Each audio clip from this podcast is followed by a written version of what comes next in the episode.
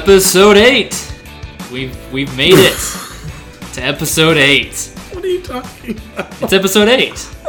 That's season two, episode two. Yeah, but technically this is the eighth episode ever, and according to a friend of mine uh, who knows a lot about podcasts, making it past the seventh episode is a good sign. It's kind of like that that marriage statistic where if you made it through this many years of marriage, statistically you're gonna stay together. Forever. But is that accurate? I thought we were on like because in our first season, I we had seven. I thought. no? you did one special. I know, but I thought that was eight. No, no, that doesn't count because it wasn't both of us. Okay, but there So were we ha- seven. This there? is our. This will be our eighth published episode, I believe. I mean, I know we had one that we didn't publish, but whatever. I don't know. So this will be the eighth published episode. we'll fact check this, but we'll do it after. We won't fact check it. We're just gonna assume it's correct. All right. All right. Moving forward, then. uh, welcome to this week's Carpe Noctem. Woo!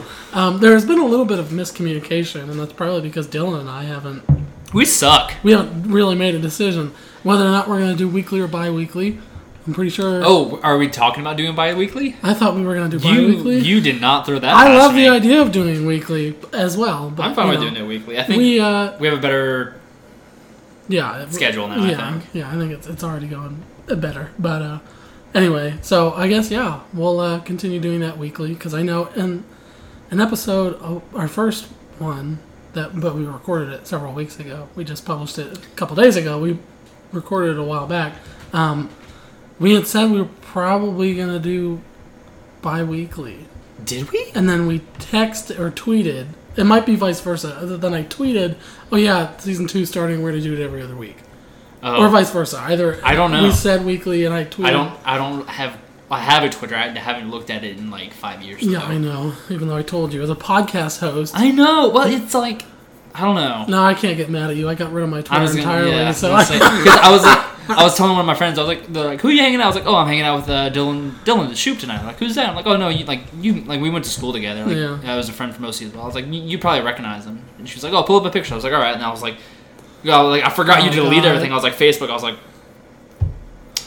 oh, I thought it. you were gonna bring up a picture, and No, no, she was no, gonna say, "Oh yeah, I know him from Twitter," because that's happened before. And I'm Oh like, really? Wow, that's awkward. sad. I know. I was That's like, really "Oh god." Uh, but no, you deleted everything. And, so and I, I just want to oh. say that isn't me bragging. That's actually a bad thing. Because you're like, "Oh yeah, Yeah, no, that's I've a seen bad his thing. Twitter." I'm like, "Oh." thing. You're like, oh, I know you from Twitter. Like, you've tweeted some horrible things. I know you. Okay, thank you for that. That's one of the reasons I don't have Twitter. All right, all right. It's a terrible place. It is a pretty terrible place. Speaking of social media Hmm. and just how terrible it is. What a good segue. Uh, oh yeah, uh, we're killing it this week. Um, last week, uh, Stanford and NYU published a new study. Uh, a new study's out about users that are leaving Facebook, and on average, are happier. Doesn't surprise me. It doesn't surprise me. It doesn't surprise me either. I mean, there are so there. I mean, taking breaks from Facebook is more and more common. Doing like social media cleanses, or Yeah. people will give it up for Lent or something like that. Um, that is, you know, that's great. But I think it's something different about when you just give it up completely and walk away from it, and like not, I'll go back Yeah. like give it up. So because like with me, as we just said, I gave up a bunch of my social media.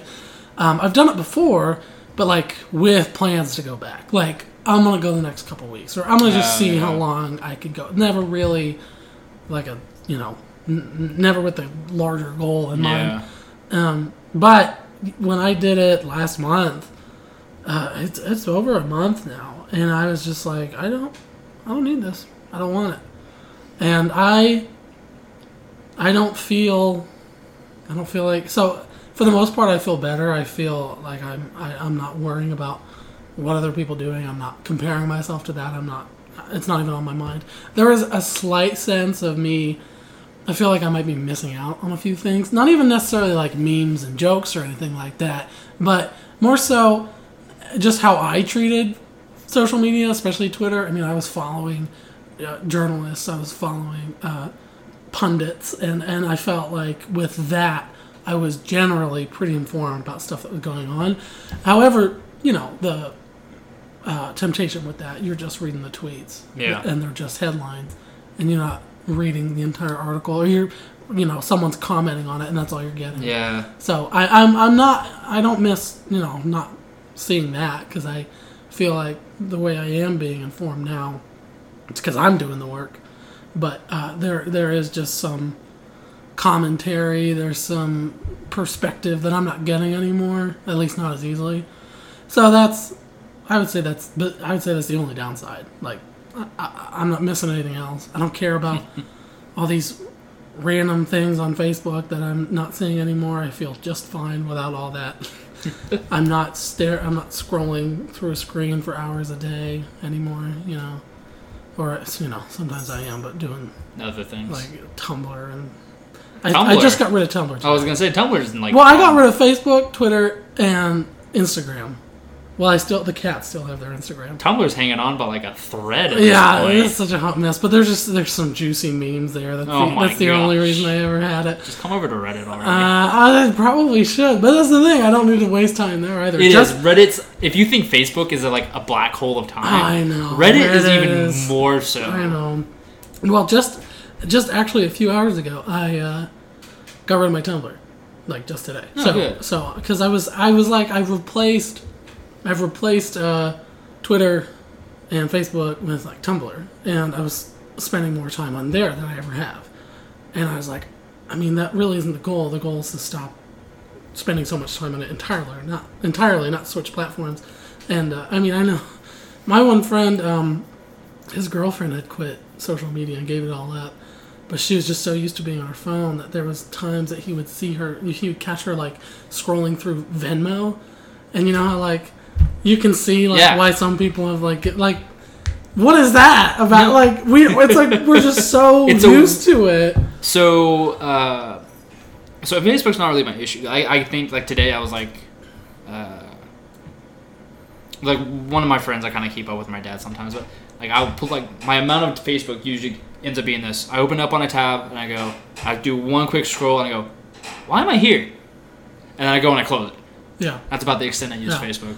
But I have I never noticed. really, I've uh, never, I haven't used it that much either since probably Yeah. early. I use high school. Instagram more than anything. Mhm. I probably should cut back on that. I probably should get rid of that because is really easy to like judge yourself.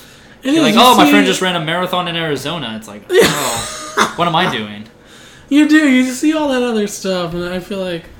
So for me, there's like the, the two knee jerk temptations is one, you know, compare yourself. Like, oh, I'm not doing all that, or that that person's cool. It's hard to not to. It, it is. It is. It's very difficult. And then, but on the other hand, you know, if it's someone you know better, you can look at that and say, "That's not Yeah. really you. I know you're just posting this." Or you can look and say, oh man, I'm glad, for, like, glad you're having a good time snowboarding in Colorado or whatnot. Uh, that, when it comes to that stuff, I, you know, I want to hear about it That's- directly from them, me true. personally. But like, sometimes I would just like get annoyed, and I wouldn't even necessarily say annoyed. I was almost like disheartened because I would see people who are otherwise great people that I love, and they're they have great personalities or they're very warm and loving people, whatever, and they would uh, they would be posting all of this stuff usually on Instagram that was like creating this persona that I knew wasn't really them, but it's the persona that they wanted, and that's who they were. That's what they were pursuing rather than just like being themselves. And like I'm like you're already so great as you are. Why why are you posting all this uh, fitness stuff when you exercise once a week at most, or you you travel you go like on a couple trips a year, but every other day it's a photograph of somewhere you've been or someplace you want to go Yeah. but you don't include that in the caption. You're just making it seem like you're traveling all the time, all over the place. It's just like, why? I that, that is like a temptation. I try I I the posts that I do to Instagram. There's a great breadth of time usually between them. And it's only when I'm actually Yeah. like doing something novel or cool. Like the other day, I went to see Phantom of the Opera at the Civic Center, which was a phenomenal. I loved the play. I was like, oh, this was really cool. So I think like I took a picture of me because I was also dressed up like three piece suit because I don't get to do that very oh, often. God. I was like, like how often do you get to like you know dress up in a three piece suit? I was like, I'm going to the Civic Center to see Family Opera. Right. Like, I mean, what what better time to dress up? Right. And so I got a picture of me next to like the giant poster because I was like, that's just kind of a cool thing. Right. And then I posted that to Instagram just because I was like, hey, I did something cool. But it is. Uh, I know a temptation because I know one person on Instagram. I stopped following them, but I know they don't make a whole lot of money. But yet they post things like, oh, like you know, he, the other day he's like ski trip in Colorado. I was like, I know you for a fact you don't have enough money to really be able to afford all this stuff that you're doing. Right. Uh, so that was just kind of annoying. But It is. it is. I back to like the girl who's just like scrolling through Venmo. I know the feeling because like I'm trying. I'm trying to like cut back on how much like Reddit I use. Yeah. But the thing is, like, I'm so used to being on my phone. Like, I'll pull up my phone, I'll go to click on something, and I'll just like, oh, I don't know what to look at anymore. Like, I don't, Right. I don't know what to do. No, like, yeah, I don't, want, I don't want to look at Reddit. I don't want to look at Instagram. Yeah. And like, I just like, I don't know Yeah. what to do with my phone now. What? What now? And so I was just like, so I've, I've I'm trying to do it. So like today I downloaded a, because I'm trying to get over to just more substance and less like socialness. I Mhm. guess if that makes sense. So like today I downloaded a mountain biking magazine uh, subscription. I'm also probably gonna subscribe to Popular Mechanics. Mhm. Just kind of get those magazines so I can read them every once in a while Yeah. to cut back on the. Right. Because I've done that too, where it's like, oh, interesting article, comments. Right. Like don't even read the article. Yeah. So that's I'm terrible about that. uh, kind of uh, ashamedly, I have to admit. So, like I said, more time on uh, on Tumblr, but also more t- more time on LinkedIn of all. LinkedIn. That's desperation at that point. I mean, like, and, and there's like used to that because like I do see like some of the articles, and, and these are these are either resources or articles or comments that are coming from like actual influencers like Richard Branson or Jack Welch or you know, people Sure, like yeah, that. those people. Yeah, or I could keep up with uh, places that I've either worked for or companies that I follow because all their company news. It's almost like having their PR feed right there because all, all the news is coming that mentions these companies and some that's not even from the companies themselves, but it's like, hey, Starbucks was mentioned in the news, and it's not maybe a great article, Ooh, uh, but it's there. saucy. So so LinkedIn will be like, hey, here's this. Uh, so I you know I like that, but yeah, overall there have been times where you know I looked at the few notifications I had, and I you know saw a couple articles I wanted to read, and then and then I just kept scrolling. I'm like. Just waiting for like that next thing I wanted Yeah. to see that I liked, and I scroll and I was like, "Wait, why am I doing this?" Oh no, it's Yeah, you pick up that phone after years of using it for social media, just something you use all the time. oh yeah, When you cut that out, it's, it's, it's weird. You it's have you're like, oh, why I, do I need this phone now? It's Yeah, like, like, what do I do now? what do I do? uh, do I just sit here and think? yeah, am I just supposed to sit still on this? Yeah, I am- what do I do now? I do try to like. I have been trying to also like kind of cut back. So like whenever I go, if I remember like I have to know, I have I'm like oh I'm gonna go to the DMV or I'm gonna go to like an appointment or something, and I know like, I'll probably sitting there for a few minutes. I always try to bring like a book or something like Yeah. actual reading materials or like uh, some book on my phone. Yeah. it's still on my phone, but it's like I'm you know I'm scrolling, but not because I'm reading pages, not you know the umpteenth comment about Yeah. something going mindless, on. Mindless consumption. Yeah. And something else.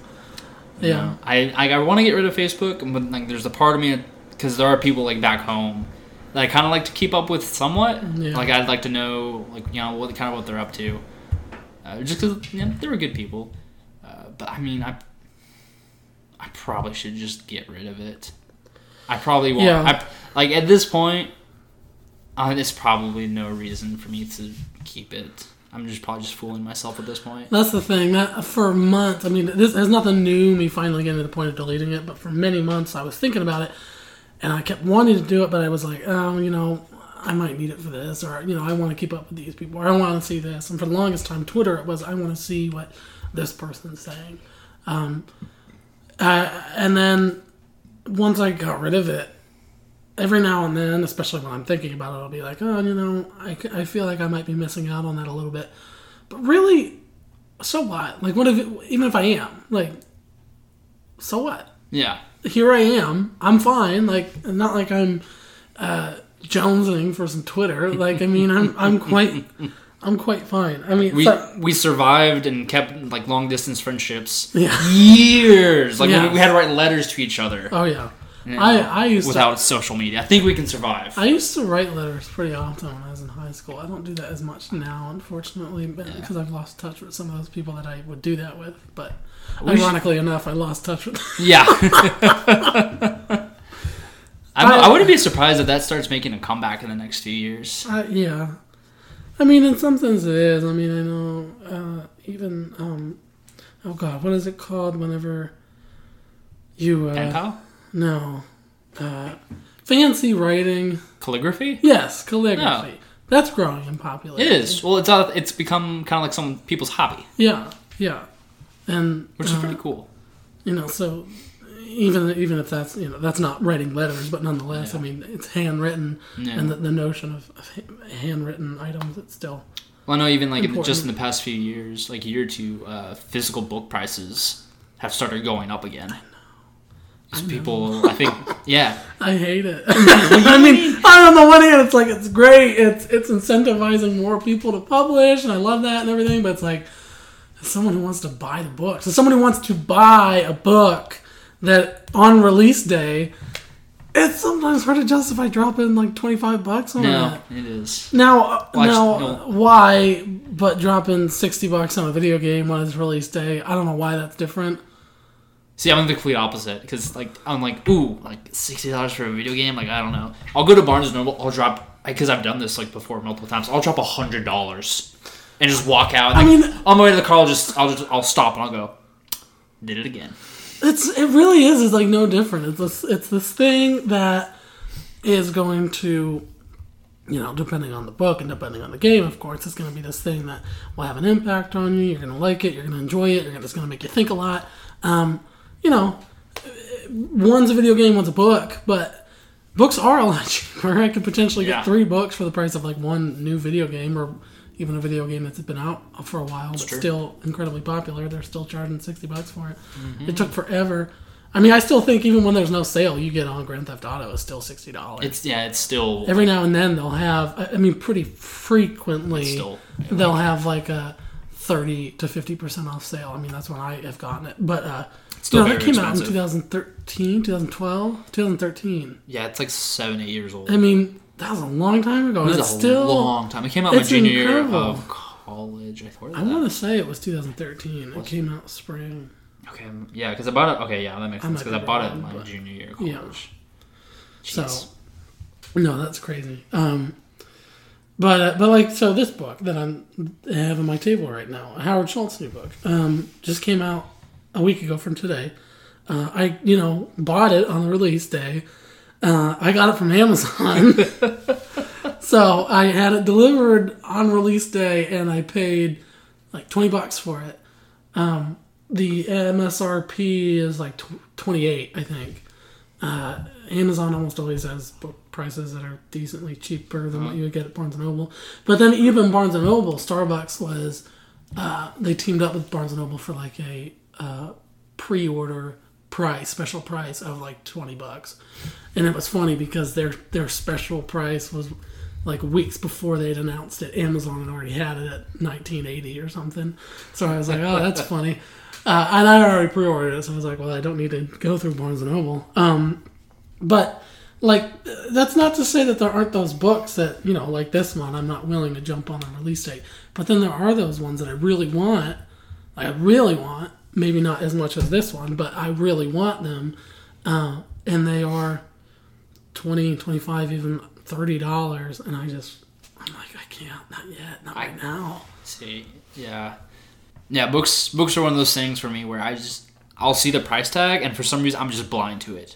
I just I cannot see but see the i'm confused tag. why with books because i know you're a, a voracious reader but Mm-hmm. like you also really like twitch and video games I do. I love it. so why why I why are know. video games Because I was I was a reader before I, was, I ever was a gamer. really Oh yeah. So Okay. my like I didn't get a GameCube or anything like that till well into my elementary, like fifth or sixth grade. really I started like voraciously read voraciously reading voraciously voracious voraciously reading like first or like first grade. right So my mom, it was actually uh, think it might have been first grade. It was Holes by Louis Sachar. Yeah. My mom bought me that book because I up to that point I was like I hate reading. Right. It's stupid because I was a dumb kid. Right. And she gave me that whole book. She's like, "You will read this book. Mm-hmm. We're going to read this book, or else." And I was like, "Fine."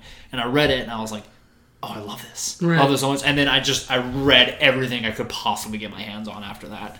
And so I don't know. Then there's just something about I don't know a book that I just I love because like video games are a lot of fun. Right. But I just feel like whenever I have a book, there's just so much more substance to it because I can go back and like look at characters or like quote certain things, and also because also like uh, like C.S. Lewis, I absolutely love. I grew up with like J.R.R. Tolkien. I started reading him when I was like in fifth grade, so that's why I read Lord of the Rings. Right. I don't know. There's just something about books that's just Right. really attaches to my soul, and I just Sure. I can't not buy. I get. I mean, I totally get that. I mean, that's generally how I feel as well. But, um, I don't know. I just would expect you to yeah. be willing to drop, or even like drop a hundred dollars on a special edition of a I've video never actually game. bought. I've never bought a special edition of a video. you video. know, I game. only ever bought one, and it was Far Cry. Uh, Really? Yeah, it was not. It wasn't the highest, but it was like their gold edition. The only this one special edition I might be willing to drop. Far Cry on. Five, but not like Oh, okay. yeah, the Uh, newest one. Yeah, the one special edition I might be willing to drop money on if it comes with something cool is The Last of Us Two. When it Oh does. yeah, that one I I will be willing to shell out like a good chunk of money for like if it's like collector's edition stuff that comes with it I'll probably shell out money. But also I think it was like when it when it came to like our parents like if we wanted a video game we had to like beg and plead and oh yeah, help kind of like earn the money for the video game. yes. If I ever went to my mom and I was like, "Hey mom, can I get a book?" She's like, "Oh yeah, hop in the car, go to Barnes Noble." Which again is just So- I feel like I feel like that right there is like a Gen X baby boomer Well, bias. She, was also a uh, an English like English major. Well, so, So- I mean, again, depending because I, I I wrote a paper about this before. Depending on the book, depending on the video game, there can be a lot of substance and a lot of value in a video game. I don't know if we've talked about this on it, but I've I have have. like this long rant about. I mean, we can talk about it now. I've had like this long rant about the effect and the importance of uh, video games uh, and even books and movies, but you know, we'll focus on video games right now. Uh, versus like the value of books. I mean, we think that because it's a book and we grow up like at least for me in school it's like the more you read like the, the more like the teacher likes you i don't know no, that's. I actually got in trouble in elementary school because I read too much. oh my god what I like my my teacher. I remember the conversation. I don't remember if I was like outside the door or something. She she was because I was reading under my desk like any any chance I could Uh-huh. get, and I kept getting in trouble. my teacher talked to my parents one time. She's like, his grades are dropping a little bit. He's just spending too much time reading in class. oh my god Like I think I was the first one of the first kids ever. that is Like to get in, like yeah. who gets in trouble for reading too much at school? yeah I, th- I think that she was just kind of like, he's reading too much. right yeah Like flabbergasted. Like I don't know if I should be mad at him Right. or right impressed. Well, yeah, uh, you know, I just remember when I was a kid, first and second grade especially. I don't know if your school did this, but we had like the reading logs, Yeah. and like the more books you had on there, and your parents did do initial, but like the more books you had on there. I don't remember if it was like a, an award. There might not have even been anything. You just wanted to be at the top, just because like We got people were jealous. we got were little like, plastic puppy dogs. Oh, really? Yeah, which are really really cute. I don't remember getting anything. I don't remember why. I, I was every at least for several years in elementary school. Uh, I was one of the top readers, um, and I remember it wasn't even because I necessarily like liked reading. You just wanted to I, I wanted to to be. I don't. I don't even think there was a prize. I just wanted to be the one who was like, "Wow, he read the most." I think I might have been number one, but I don't remember. I just remember that I loved reading so much. It was like, oh, this is a great excuse to have my parents buy me more books. Right. And so I might have been number one. Right. I mean, yeah, like I, I, I I think I like because I always kind of like excelled at reading. So like I read Lord of the Rings when I was in fifth grade. I, re- I read H.G. Wells' War of the Worlds when I was in sixth grade. Like, Right. like that's the kind of reading. Like at sixth grade, I was reading H.G. Wells. Right. So Yeah, I, I, I probably can only name a handful of books that I read when I was a kid. I, I don't remember most of them. Um, but Anyway, so there's just like that that bias towards books that like they're inherently like better. No, and you're that- right. Like in in some way, like in some ways it is because like whenever your brain is reading the words, making that connections, and like creating the visuals in your head, like there's more there's more work going into that. Your brain is typically learning a little bit more. It's uh, running faster, but and so yes, I'm not I'm not saying we have to have one or the other. Like books are great, but I also think that video games shouldn't get uh, shit on as much as they do, just because Oh no, I agree.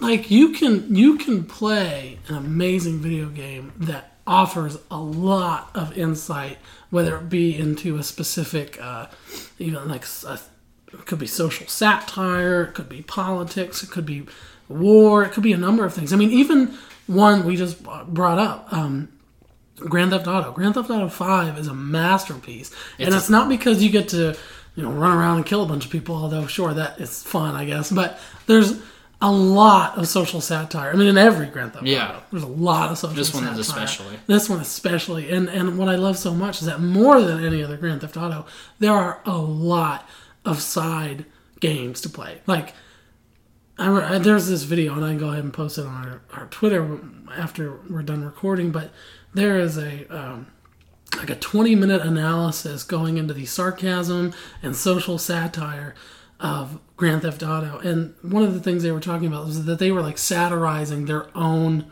players because there are those people who get on there just to kill people, blow shit up, and all this other stuff. And then there are those people. I mean, like if that's a viable activity, then why isn't golf? Why isn't darts? Why isn't tennis? Why isn't yoga? All these other things that you can do in the game. Yeah. They have the options. I mean, it's even you have to do yoga as one of the missions, and it's like they did that on purpose because it's like, what? The, why am I doing this? Like this is am I- boring. yeah. But it's like, why is it boring? Why is blowing people up so much better? Why is that fun? to be know? fair, there are people that like you know Farm Simulator and Euro Truck no, that's. Simulator. That's true. I don't understand. Goat Simulator. Goat Simulator is a masterpiece. Yes, I, will. I will say that one. Goat Simulator is one of the best games ever made. Absolutely. Um, no, it's like we're it's like oh truck simulator. What do you well you you simulate driving a semi Right. from point A to point B. Like that's it. Yeah. Like you pick up your package and you drive it, and people some people love it. I don't really understand it. No, But I don't like, understand. Like that. more more power to you if that's like what you want to do. Go ahead. I don't understand like sports video games. I don't. I do not understand sports video games at all. FIFA or Don't get it. like if I'm gonna play that, I'd rather really do it. FIFA's trash. Okay, whatever. Uh, if I'm gonna if I'm gonna play those sports, I want to really do it. I don't. But Yeah. like people do it, people like it, and that's great for them, you know. But you know, games like Grand Theft Auto have their purposes. I mean, even something something I really love the story storytelling uh, in Sly Cooper that series. Ah. I loved that game. I loved that series. Um, it was just really great storytelling. And then also there was one of the best storylines in a video game was in Alan Wake. I've heard about that one. I heard that, That- one was really really good. Yeah, uh, the gameplay was all right. The storyline and the soundtrack were phenomenal. The one that really, the ones that really stuck out to me are the, the Uncharted series by Naughty Dog and the game The Last of Us. So Uncharted was really cool because you Yeah. you get to play basically as Indiana Jones, which is it's you. I know you hate them. I I don't. I mean, You I hate, don't. I know you hate the Uncharted games. I just I don't hate them. I just it's like it's just like um t- the latest Tomb Raider games. Like it's just a human doing things that are like so beyond You've just described video games. impossible. I mean, I understand that, and I'm not saying like they're all like moot just because of that, but like I don't know. But anyway, just- so the, in the Uncharted, the storytelling is just it's a really fun, just kind of quirky, and it's just like it's just a funny game. And then The Last of Us is just Oh a masterpiece Yes. story. Oh my god. uh, where you just see like character development throughout this like eight eight oh, hour ten hour video game oh yeah. and by the end i was almost crying right. because i'm just like all the like everything that you see them go through because they're in, it's a zombie apocalypse mm-hmm. like wasteland and like they have to make all these like decisions along the way it's all a lot, a lot of like gray area Right. and at the very end like the, the conclusion i just i stared at my screen for a solid like 10 Right. minutes of just like Absolutely. what? Like almost crying I mean, because of get the outcome. you can get so attached to these characters, and that's not. I mean, that takes a serious amount of storytelling. oh, it was it was storytelling that is sometimes way better than what you'll find in some books. You no know? no. It's Last of Us two. The best thing I can compare it to is uh, if you ever read the book The Road. It's similar to that. That's the only kind of comparison. But it, the storytelling Mm-hmm. is you just connect with the two characters because at the beginning you kind of hate both of them. You're like, oh, this, this guy's Right. kind of an asshole, and she's just a, the whiny little girl. Right, By the end, you're just like, I, right. you just absolutely love them, and Yeah. it's it's so well. And so I'm. They're making a second one. Yeah, I know. I- they're I'm making like- a second one. I'm so. Is it gonna just be on PlayStation? Probably. Yeah. Oh my god. So, well, I mean, you- now that I have. Oh yeah, you do have one. I was gonna. You, I have the PS4 Pro. Like I specifically bought the Pro for Last of Us 2 when it comes out because I want to do it in 4K and 4K. Oh my god. Yes, Uh, that 4K.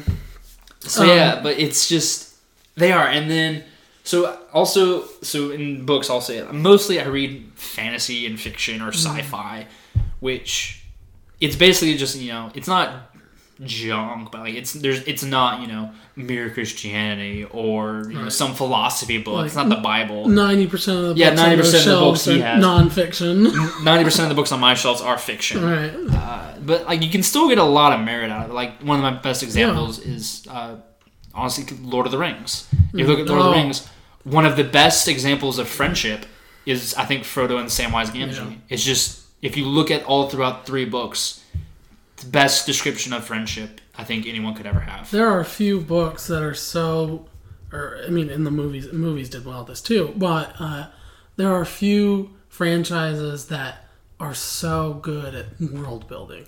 I mean, a place where you know that there are these groups of people that live in these areas. You know that they're different. You know, and and you become interested in them. You almost you pick a favorite. You pick Yeah. sides. Like and, and like Game of Thrones is like that where where it builds this entire world that you're immersed in, and it's it's it's impressive. It's not like um, you know, not knocking like books that or, or movies or video games that you know are based in history or based right now like that. Those are fine too, but to be able to take a completely fictional world and draw them in to the point where they're as invested in that as potentially their own Oh, yeah. is amazing. Oh yeah, and then it's not like that. So also just because of like how fantasy is written, because it's oh I get to make this up as you kind of go along. You you almost get to see stories from different perspectives. Like you get to see, you know if I'm reading a book about you know, uh, you know a guy who's been at war and like coming home or whatnot. Like I get to Yeah. kind of see the, like what that perspective looks like, which you know I I never can really see. I can't really do that. I can kind of get an idea or like you know a perspective of someone you know who's going through a divorce or someone you know who's you know an orphan. It's like oh well, you know you you learn to empathize Yeah. a lot more with different stories, and you kind of realize that everyone has this like long backstory Right.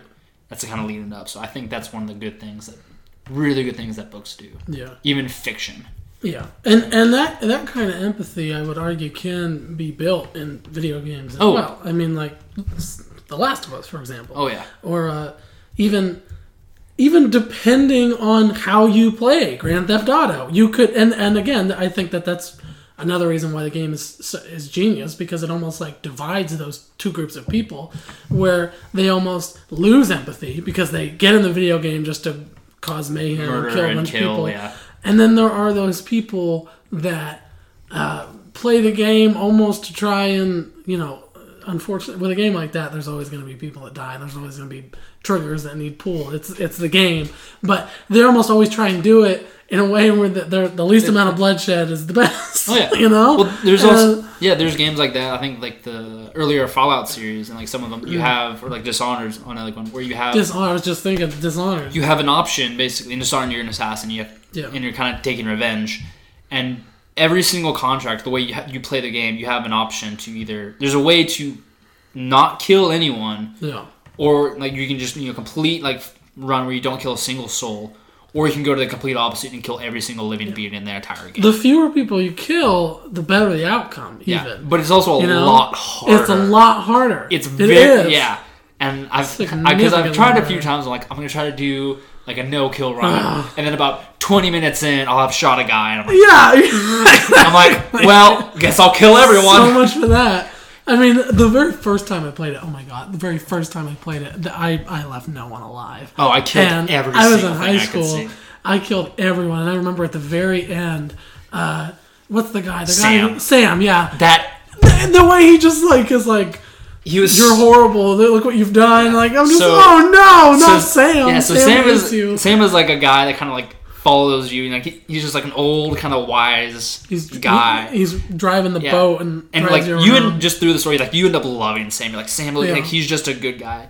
And at the end, if you if you go down like the dark path, he looks at you and like the final mission is like, he's like, I don't like what you've done, yeah. and I don't like what you're doing. I'm not gonna kill you, but I'm gonna let them know you're here. And he like fires a gun. And Yeah. he- he's like, I'm gonna fire a gun in the air. He's like, and you have like a split second to kill him, or you, and you know keep being secret, or, or let him go. And like I couldn't kill him. I just could not. If I remember correctly, I think I killed him. Oh I was like, you. you're the worst. But I mean, I, w- I was very upset that that was even like a thing that happened. And then like once you save Emily Kaldwin, uh, you that uh, the outsider that, that Yeah. was his name right. He comes back and he's like, he's just talking about like how horrible everything is. Like despite the fact that you saved her, like Yeah, you've the saved the plague kingdom. is yeah. spread. There's, but then I replayed it actually not too long ago, just in the fall. Um, and I tried to kill as few people as possible, and it's a much happier ending. That's what I've heard. It's very difficult. I, I, but I know that there are those. Some there is a way to not kill a single person, and only you know like a handful of people have, have done that. But um, I mean, even the people you're supposed to kill them in the game, there's always a way to yeah. get around that, and you are in a sense award, you know awarded for it. You know, not really, not Yeah. not substantially in real life, but you know, But it's, that it's was- a different ending. That was one of the powers of video games where this fictional character, you know, was like, "Oh, I hate you," and I felt terrible Mm-hmm. because I was like, "Oh, he's right." exactly. Look at all these horrible things I've done. I'm like, "Oh, he's right." All, all for what? Some sense of justice. It's just like So yeah, video games.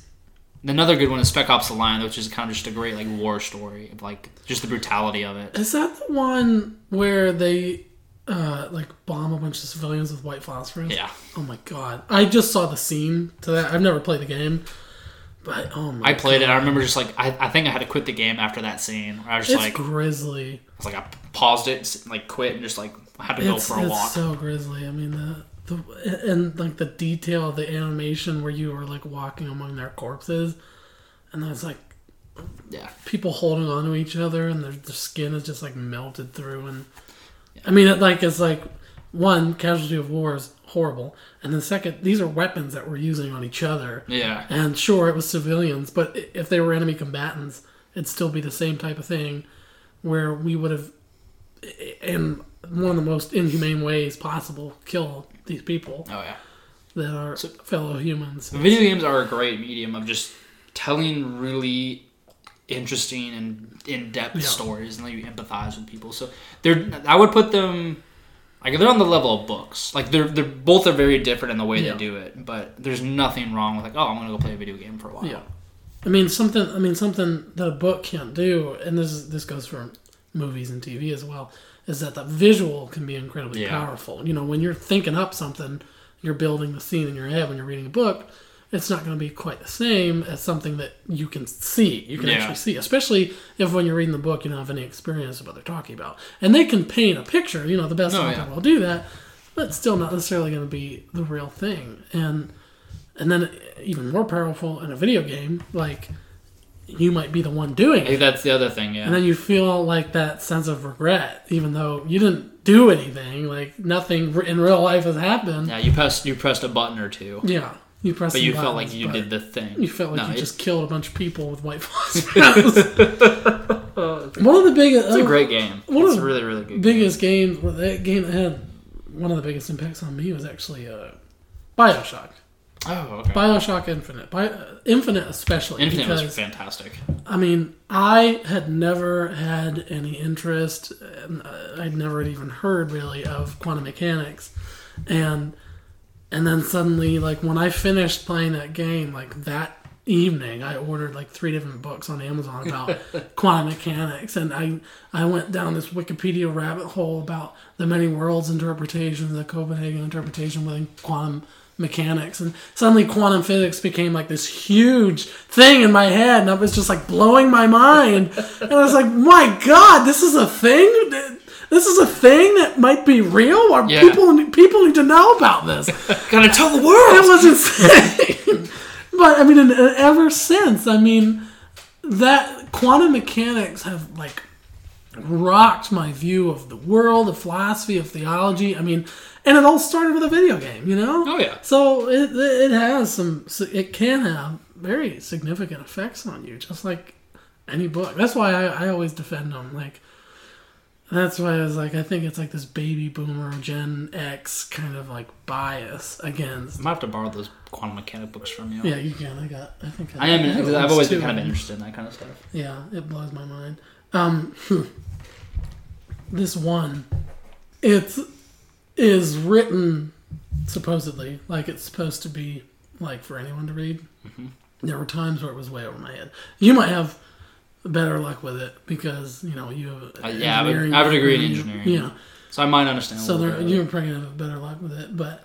I see. I liked. I got into quantum mechanics not to understand the math behind it because there was never any hope Oh, there. s- see, that's It that's was why all. Be it. Uh, it was all theoretical. It was all. Yeah, that's like, the fun stuff. Put it in words. Let me try and visualize it. If you give me math equations to try and explain quantum mechanics, it's not. It's not gonna work. I'm not gonna understand. it's not. I Not only that, it'll probably just turn me off. So it's probably not. just two days ago because I go through spurts of like hardcore gaming or just like hardcore reading, and I finished two books actually just recently. Uh, oh, what was the one? One of them was called uh, "The Arm of the Sphinx," which is just kind of a really interesting take. So it's almost like Is that a book? it's a book, yes. So "The Arm of the Sphinx" is a book. It's the second book of a series. Really, really interesting. Almost kind of philosophical in a way, where it's just it's a kind of a, dys- a dystopia in a way, where the idea is that the Tower of Babel exists, and it's just like it's like a center of like excellence and like technology and whatnot. Uh, and a guy and his uh, his wife go there for like their honeymoon. She vanishes, and like he's trying to find her, and then like going through the levels of the tower, just it, things just get more and more absurd. I'm just like, how is this? What? Like that's terrible. Like it's well, the things kind of seem kind of benign or like weird, and then you like you get into it, and you're like, what in the world? So, good, like some good, really really good quotes too, just like kind of some a little bit of philosophy. there. And then I also finished uh, "Do Androids Dream of Electric Sheep," which is the book that Blade Runner was based off of. You read some interesting books sometimes. It's just every single time I like come over, you're talking about a book. It's almost always like this sci-fi book that I would never think to read, but then like with how you talk about it, I'm like maybe I would enjoy that. So, Android, do androids dream of electric sheep? We've seen the Blade Runner movie. I, I haven't seen the first Blade Runner, so I don't know how close to the book it is. It's really interesting because it, it has um, some implications. So, in it, like you have uh, android like synthetically made humans, like they're biological, uh, but they only have a lifespan of like six years or so. Whenever they're made, they're made like it'll be like a year old, but it'll look like a twenty six year old, like a thirty year old or whatnot. And then the entire th- thing is you follow uh, Deckard, who is a bounty hunter for escaped an- or androids, because androids they have they lack any sort of empathy, like at all, and so uh, they have like no qualms about killing humans or themselves or each other. So like they, they have no loyalty even to like themselves. And at one point, um, a guy like with the android, some of the androids were kind of together, and they were like, "Oh, like what like what is about this guy?" He, the android goes, "Well, he is a human because if he was an android, he would have turned us in two days ago, mm-hmm. just because." And I was like, kind of, it's it's like a weird almost thing of like if you took empathy out of humans, like what would that look like? Right. So it's a fant- like it's a very short. It's only like 244 pages, but mm-hmm. really interesting. Hmm. So, so next topic, I guess. Uh, so I went just recently. I think it was about two weeks ago. I think this weekend it was playing as well. There is a documentary called "They Shall Not Grow Old." Have you heard of it? No, I don't think so. So uh, it's a I should have told you about it, but it's a World War One documentary, and what it is is the BBC and the British Museum went to Peter Jackson, the filmmaker. It's like, hey, we have 100 hours of World War One footage. Like that we we're just hanging on to. Oh, you know what? I have heard of this. Yeah, Yeah, and because like, this was like a big project. Yeah. yeah, Okay. and they they came to Peter Jackson and they said, we want you to do a documentary or something like do something original with this film. We don't want to just like show it or anything like that. We want to do something you know interesting with it. Right. And Peter Jackson, after thinking a while, he they do at the end of the movie. I'll talk about in a second. He was like, "Oh, you know, we'll, we'll colorize and, and whatnot." So they did the like best post processing colorization money could buy, and, like the best technology you could ever get to like recolorize all this World War One footage. And they also they didn't just do that; they also did uh, like dubbing, and they hired professional lip readers to read the lips of the people in the film Oh wow. and record like what the what most likely that they would say. And I swear it like it started as like a black and white like this is what the film used to look like and it transitioned. It looked like someone went back to World War 1 with a modern day camera Wow. and filmed it. It blew my mind. And then they also had like they they had the people speaking. They had they went out and recorded cannon fi- cannons firing like shrapnel bullets, people trudging through mud, digging like coats. Like it looked like I was watching an actual World War One movie that was filmed with a modern day camera with all the sounds and everything. Mhm. And then they also had uh, interviews from World War One veterans that they had recorded years ago, kind of overlaying all the video that they had, kind of that would just relevant to what was going on in the videos. I- I don't think I've ever seen a better documentary in my entire life. Wow. It was unbelievable. Was this in a theater? It was a No. theater, yeah. Okay. So every, I think every showing we I looked at was sold out because we went to try to go to it in Kentucky in December and it sold out. Mhm. And then it, it made it because it sold out so quickly. It made another round in January and we like pre-ordered our tickets for it and I think that also sold out. But we got to go see it. And at the end, like Peter Jackson, like he's talking about like how they did and, like what they did, and like the the the depth that they went to to go through a like they went through a hundred hours and like all right, we got to condense it down to two and a half hours. Right. So it was unbelievable what they did with it. Like my dad, he's a big like World War buff, and he told me he's like that's the best documentary I've ever seen in my entire life. Mhm. So like Wow. it's it, it deserves many many awards. I wonder. Uh, I wonder if it's gonna um, be either on a streaming service or on DVD soon. It, it, it will. Let me see if I can I find. wonder if it got nominated for anything. Like I best documentary. I wouldn't doubt it. So yeah, and I remember in the theater when it transitioned from the black and white to the color, every single person was just like gasping, like what? Oh my goodness! Like Right. everyone was like wow. It was unbelievable. And there was one scene because at the end of the movie, Peter Jackson he was talking about just kind of all the scenes they went through. And there was one where you see just a bunch of guys just kind of almost in like up against some trees, and there's a big uh, like mound of dirt in front of them. He said like that at that moment. He's I don't remember what battle it was. It was one of the rushes that they would do where they blow the whistle and went over. He said everyone in that rush in his in corner of history died, and so you're seeing probably the last 15 minutes of those men's lives. I was just like, oh my goodness. That one, that one, that hit me hard. And you just, and they also have like colorized photos and everything. I, if you haven't seen it, it's probably Wow. it's. I would put it down as the best documentary ever made. Well, that's that's impressive. All right, so uh, I'm gonna start off best and worst of the week. I'm gonna it's it, it's stemming from the same thing, um, and uh, it does involve politics. So uh, Oh, boy. yeah, isn't that great? I thought, Well, I thought we were gonna make it one episode. yeah. Uh, earlier, uh, I had mentioned this book, uh, Howard Schultz's new book. For those of you who don't know, uh, Howard Schultz is the former uh, Starbucks chairman and CEO. Um, he was he's currently chairman emeritus, but uh, he was he's still a significant shareholder. But you know he was uh, their CEO up till 2000, and then he took back over in 2007 or 2008, one of the two, and um, and then just stepped down not too long ago again, and it was weird because when he stepped down, there was like a lot of there was like some murmurings that oh he's gonna run for president, and I was like, just because he's stepping down, you think he's running for president, and, and maybe there was more to it, but like that's I'm like, why is that a thing now? And then in 2000 in November, um, I saw this book available for pre-order, and right when I read the title, I was like, yeah, he's running. Um, it's called From the Ground Up: A Journey to Reimagine the Promise of America. Ooh, he's running for president. Oh yeah. Right when I read that, I remember I was like, well, he is running. Um, and so coincidentally, a week ago today, when this book came out, suddenly he's on Twitter, his first ever Twitter. He tweets for the first time ever. Uh, and he puts up one of those tweets includes a video saying in the next couple months he's going to make a decision about whether or not he's going to run.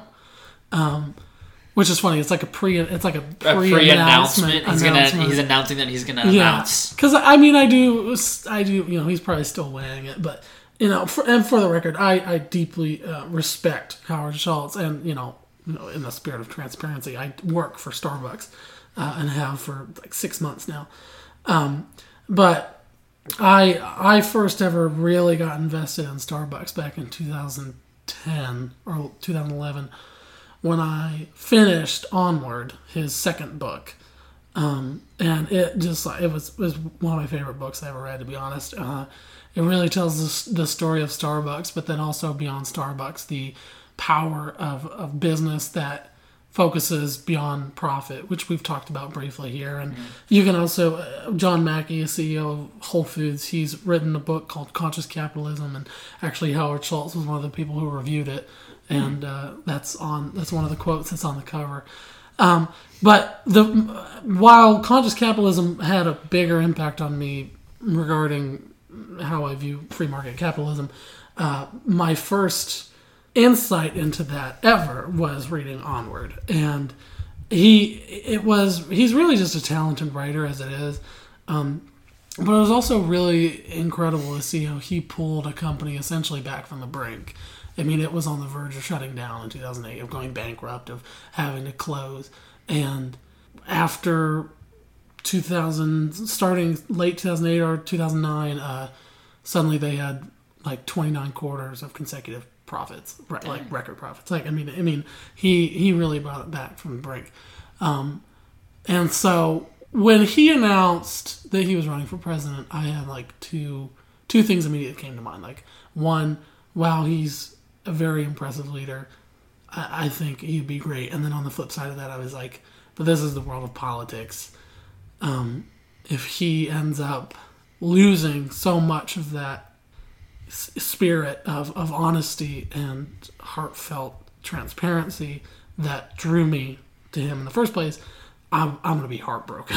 Politics has a way of doing that to good people. because I, I, I respect him so much. And, you know, nothing's happened yet. But the best of the week for me was that announcement because as it stands, he I probably will vote for him Okay. if if he makes it. I mean, he's running as an independent too, which Ooh, surprised okay. me. I thought he was going to run as a Democrat. So he Honestly, doesn't. I think people are tired of. Well, that's the, lim- thing. the- the they, labels. They are, but at the same time, no one's voting like they're tired of the labels. True.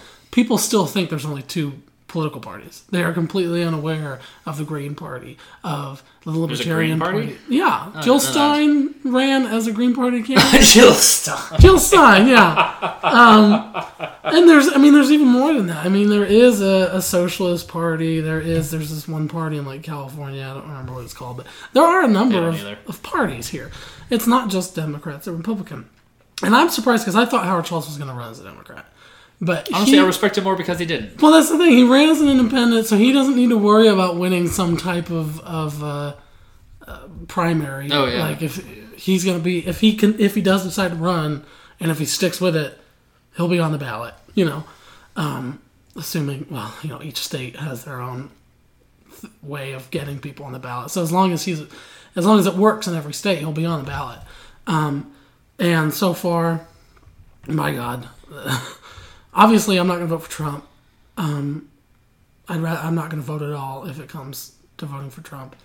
Um, and that's who the Republicans are. Mitt Romney might take a stab at it, but he's not going to win the primary. They're not going to. They're not going to go with someone that's not. In that way, Yeah, sorry. he's already he's already at the table. you know, he's already in the Oval Office. They're not going to nominate someone else. Um, and then the Democrats, there are four people who have officially like announced or taken official action. One of them I don't remember, but the other three: Cory Booker, Kamala Harris, and Elizabeth Warren.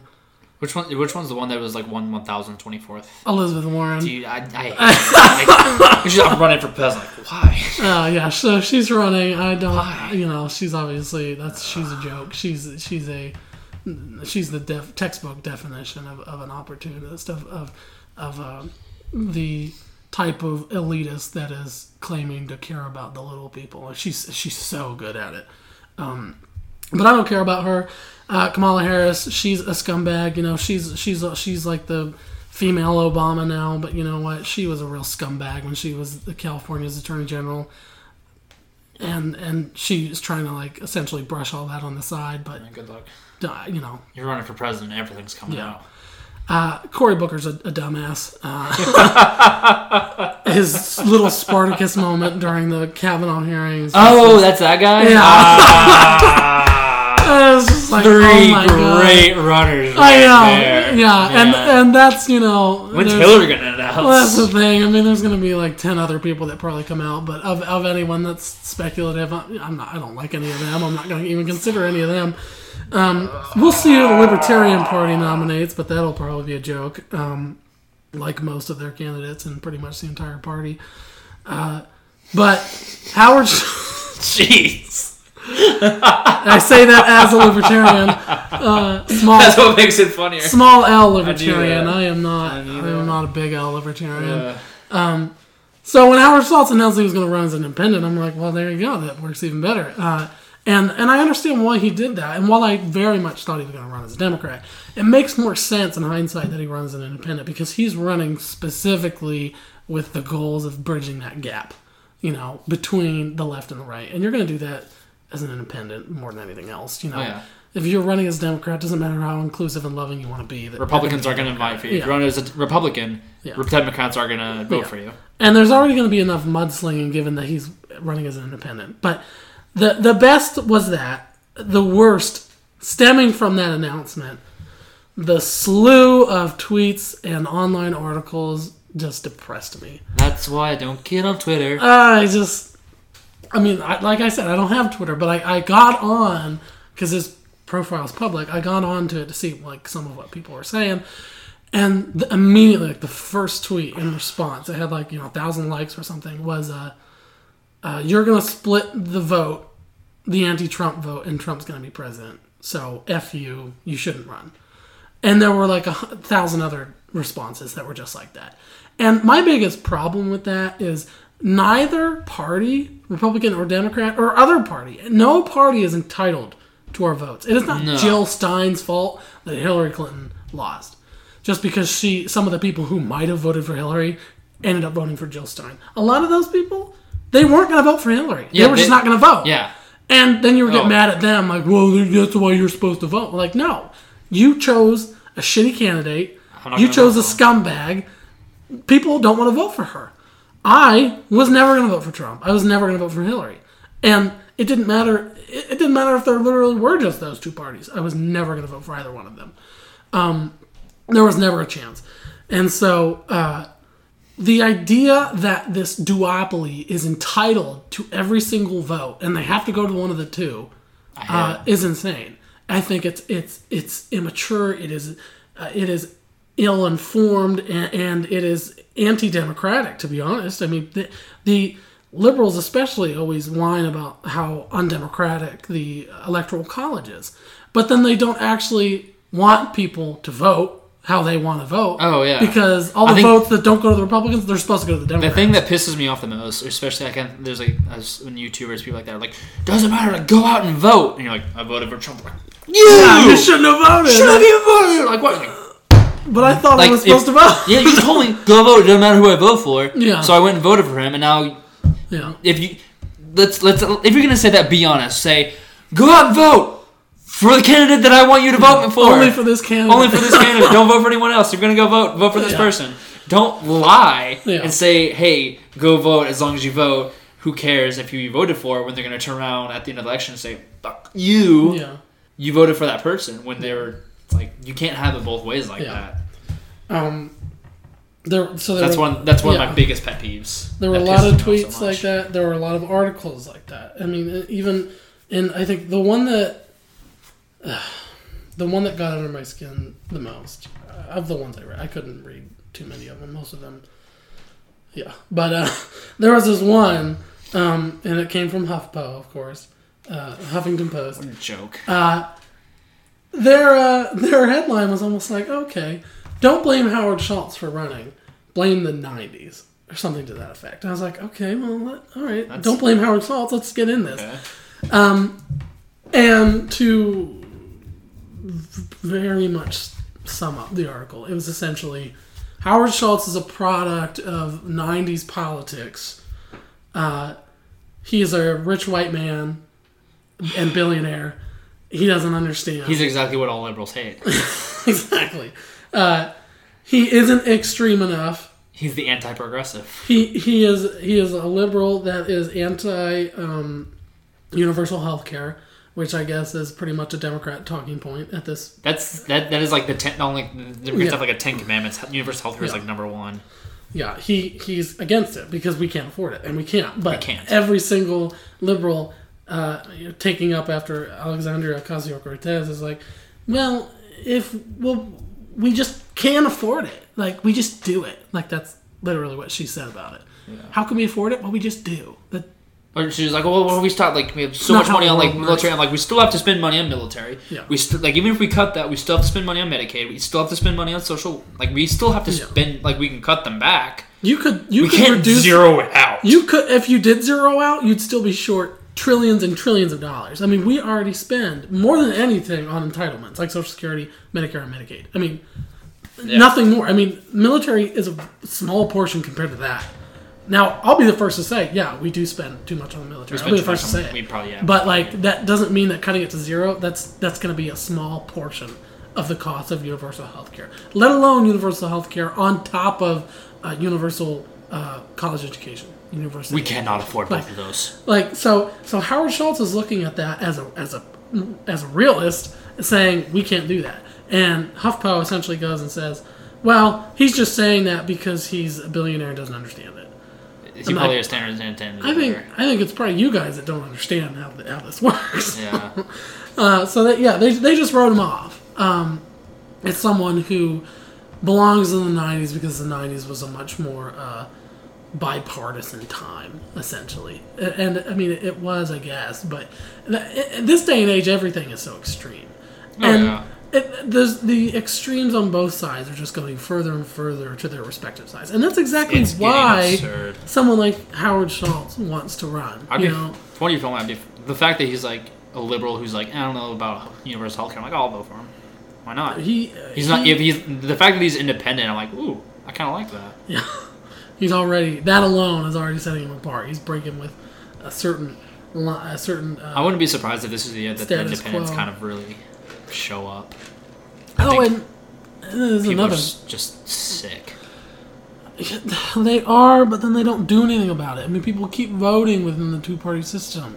You know, this 2016, uh, the election, uh, th- there was only one um, electoral vote that went for the Libertarian Party, and it was actually supposed to go to Hillary Clinton, but then the uh, the member uh, actually voted for. He wrote in Ron Paul for the Libertarian Party. Ron Paul hasn't run since 2012, and he ran as a Republican. Before that, he ran as a Libertarian. So even with he doesn't even have to run, and the Libertarian Party got a vote for Ron Paul, That's and they don't really really funny- even like they don't have a good relationship with Ron Paul.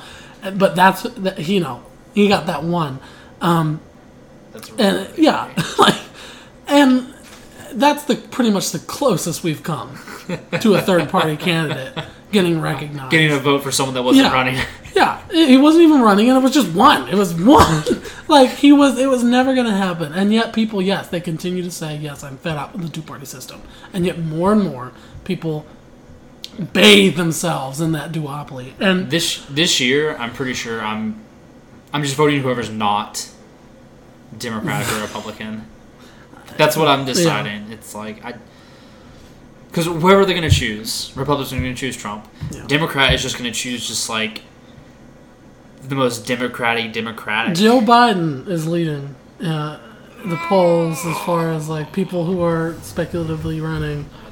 Joe Biden's number one. Number two is Bernie Sanders, which is funny because they're both rich white old men. But, uh, exactly what this guy is. exactly. But they want universal health care. yeah, Bernie's- very active in the '90s in politics Uh, too. How Bernie looks like he's he he died ten years ago. Yeah, he's, he's he's getting ready to kick the bucket. Um, Okay. But yeah, hopefully this might be the year of the independence. Or not year, but next year will be the year of the well no, election's gonna it's gonna be starting this Yeah, year. they they start campaigning this summer and fall, and then the primaries next spring, and then then the elections next fall. Oh. It started out such a good year. It started such a good year. I was gonna buy I'm a glad mountain has. bike. it's nice. We'll buy and Uh, upgrade my mountain bike, buy a better one. Yeah. Because I'm a, a rich white male. Right. Yeah. Well, I anyway. So, just from what I know about him, and I, granted, yeah, what I know about him is just working at Starbucks and reading his own books.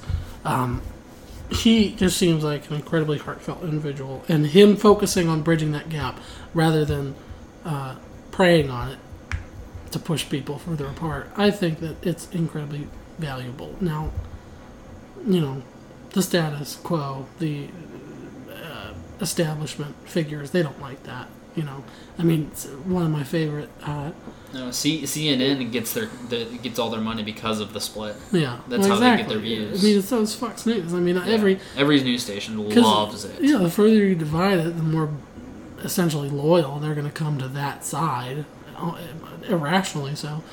One of the one of the worst tweets came from uh, Neera Tanden. She's the CEO uh, for the Center for American Progress, and she was one of Hillary Clinton's closest confidants. Um, she like you know they kind of masquerade. They like to pretend that they are a. Uh, nonpartisan think tank. They're a liberal think tank. I mean, Yeah. There's no hiding it. Everyone knows it. They know it. They just pretend like It's a fun little game. yeah. And it's hilarious just how ridiculously partisan they are. But um she tweeted uh the day he announced, she tweeted like I propose a uh, if he doesn't step down immediately, like if he doesn't if he announces that day we are going to uh, start a boycott of Starbucks. And I immediately was like, well, first off, he he doesn't work at Starbucks anymore. Like he is not Starbucks. He's gone. He's a shareholder, sure, but I'm a shareholder. There are thousands of shareholders. dozens of us. There are there are many shareholders. Like, sure, he has a large stake in it, but he's just a shareholder. Like he he does not run things there. So you're going to target a business that he used to work at. That seems a little petty. petty. Uh, but then number two, many of the people who work for Starbucks, they are Democrats. They are liberals who probably will vote for anyone except Trump. When I hear liberal, like Starbucks is like right there. and uh, so they it. so they will vote for Bernie. They will vote for Joe Biden. They will vote for Kamala Harris. Like the, they will vote for your candidates. And if you boycott Starbucks, you're going to damage not not the shareholders, not really, not the uh, executives. You're going to damage the people working in the stores who are going to vote for your candidate. And the other people that really like Starbucks. exactly. Like, yeah.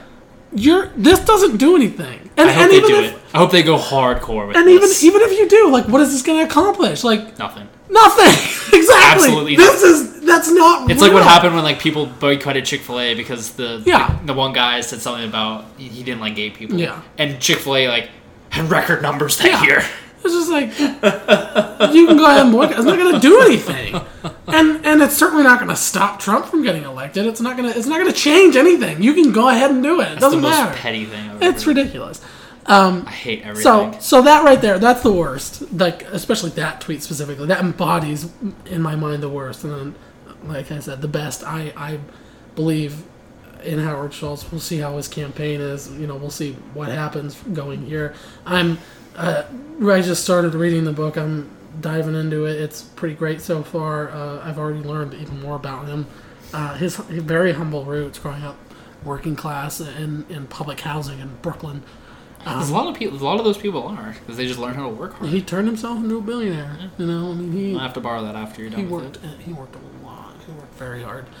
Anyway, Your turn. Best and worst. Uh, mine's nothing like not political at all. Well, that's good. That's that's Uh, where we should. One of it. them is it's it's my best because of how terrible it is. Oh Jesus. Uh, well, it's a story that that happened uh, this last weekend, I think.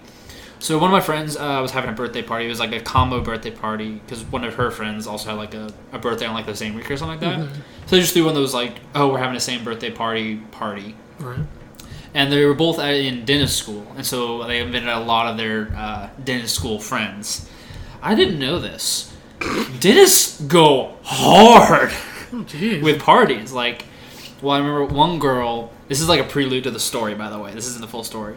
Uh, but one girl showed up to the party with half a wine bottle, and she's like, "Oh, I was gonna tell myself I wasn't gonna drink this on the way here, but you see how that worked out." Was like, "Oh the hell?" god, what the hell are we walking into?" Drinking and driving. Thankfully, it's like my one of my other friends was there, and then uh, the boyfriend of one of the the birthday girls was there. We were like the only three people that weren't dentists, so we like made like our own like like protective circle, and just like hung out the entire party, like moved huddle. around. Yeah, he was actually a really cool guy. We got along great because we made it fun of all the dentists. Uh, but yeah, like they really go hard at parties. Come to find out, most of them showed up like slightly drunk already. What the? Oh my. Um, but there was this one chick who was a dentist we were talking to. It's like you you count. You know how like you have like a crazy meter, like how crazy a chick is. this one was already kind of like like getting a little close to like the warren and I'm like oh she seems a little crazy. and then she goes oh yeah check this out I have a diamond in my tooth. I was like what? She's like yeah look and then she had a little diamond. I think like in her incisor, upper incisor, like this little diamond like embedded in her tooth. She's like yeah, put it there myself. I was like, excuse me? What? She- She's like, yeah, went to Kay Jewelers or whatever. I was like, one you like your tiniest diamond you got, took it, went back to I guess the practice she was practicing at. Like she's still a I was student, gonna say, how did she do it? and she's like started drilling a little bit, got a little in too deep, so I took some Novocaine and gave it to myself, what? and then put the diamond in. I was just like, you're the craziest lady I've ever met. I looked at my friend and like he looked at me and we were just like, "What the hell?" and like even like her uh, the, the other girl's uh, boyfriend, even he was like, "This is shit crazy." Yeah, it was crazy. Oh my god. Like I like I just like I couldn't believe it. I was so stunned. I'm just like, these people exist. right. Like I've never met one before in the wild. Oh I it blew my mind. Like and then yeah, everyone there was just absolutely just like crazy. Wow. So wait, was that best or worse? That was the best because of just how stupid that so was. is it like it's your best and worst? That was my best. I I do, okay. the, the worst was the Super Bowl. okay. yeah. Okay, so if you didn't watch, I like you could have fallen asleep and missed nothing. Right, The yeah. commercials weren't the great. And then they said they were gonna do a SpongeBob Sweet Victory thing. Yeah, I and then it was like a that. 10 second gif, and then it didn't even do anything. I was like, Right, F you guys. It was the worst Super Bowl Yeah. ever. It was so pointless. Wow. All right, but yeah, that's that's all I got. Um. So if I remember correctly, the Patriots are now tied with. The Saints for the most Super Bowls ever, and Tom Brady is the most winningest. Wait. Uh, Tom Brady has the most Super Bowl wins of all time for a quarterback. For actually for just a single player. That is incorrect. oh, Steelers. Steelers. I was gonna say it was not an S team. It was the S. Yes, it was it S was team. the Steelers. So that's why I was like, just last night was six for them. So now they're tied, Yeah, and that was Brady's sixth uh, Super Yeah. Bowl. I was just, you know, being from Pittsburgh, I've always. I, I don't even really follow sports that much, but being from Pittsburgh, I've always been like most Super Bowl championships Yeah. ever, and now you, can't it's even, like you don't even know like the rules of football. most most so you're tied for first Tied. Patriots. most ties. Like- everyone, everyone likes the Steelers better than the Patriots, so you got that going. Yeah, exactly, Everyone yeah. hates the Patriots. Everyone And Tom Brady. It's so funny. How- Cheater. it's just how many people hate him. Oh my god. Okay, no, I'm sorry. I do. I have one best. I'm sorry. This this just brought it up. Okay. Uh, it's utterly hilarious, and we'll share this. we'll share this. Um, so I'm from. Yeah, I guess I'm from Pittsburgh, and a local, local news station. Um, They were- talking about. they were uh, showing a press conference with Tom Brady. This was a couple weeks ago. This is when it was like announced, like, oh yeah, I know what you're talking about.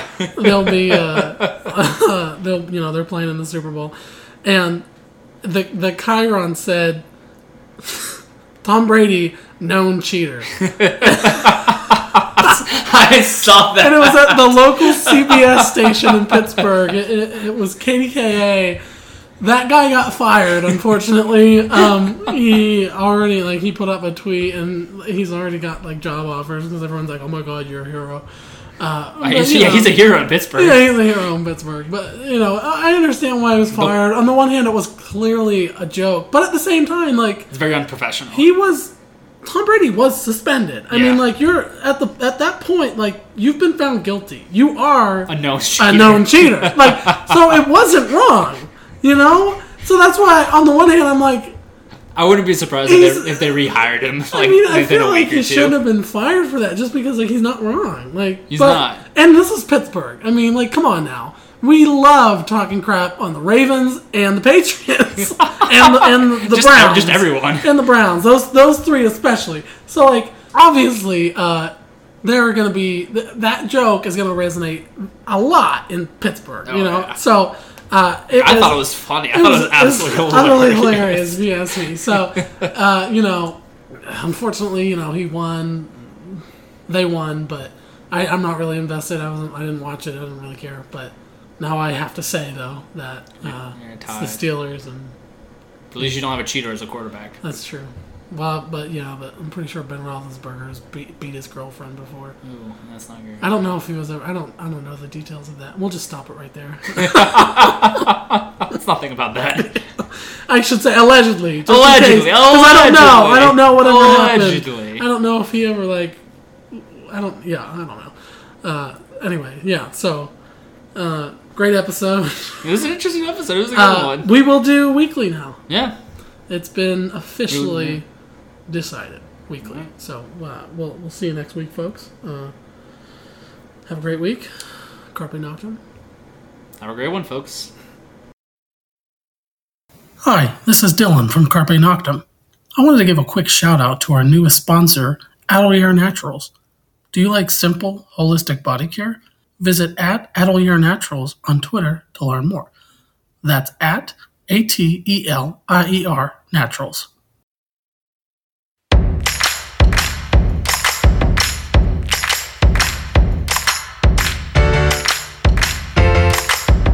Carpe Noctem is a production by amateurs, hosted by Dylan Shoop and Dylan Kiever. Quick thanks to bensound.com for our theme music.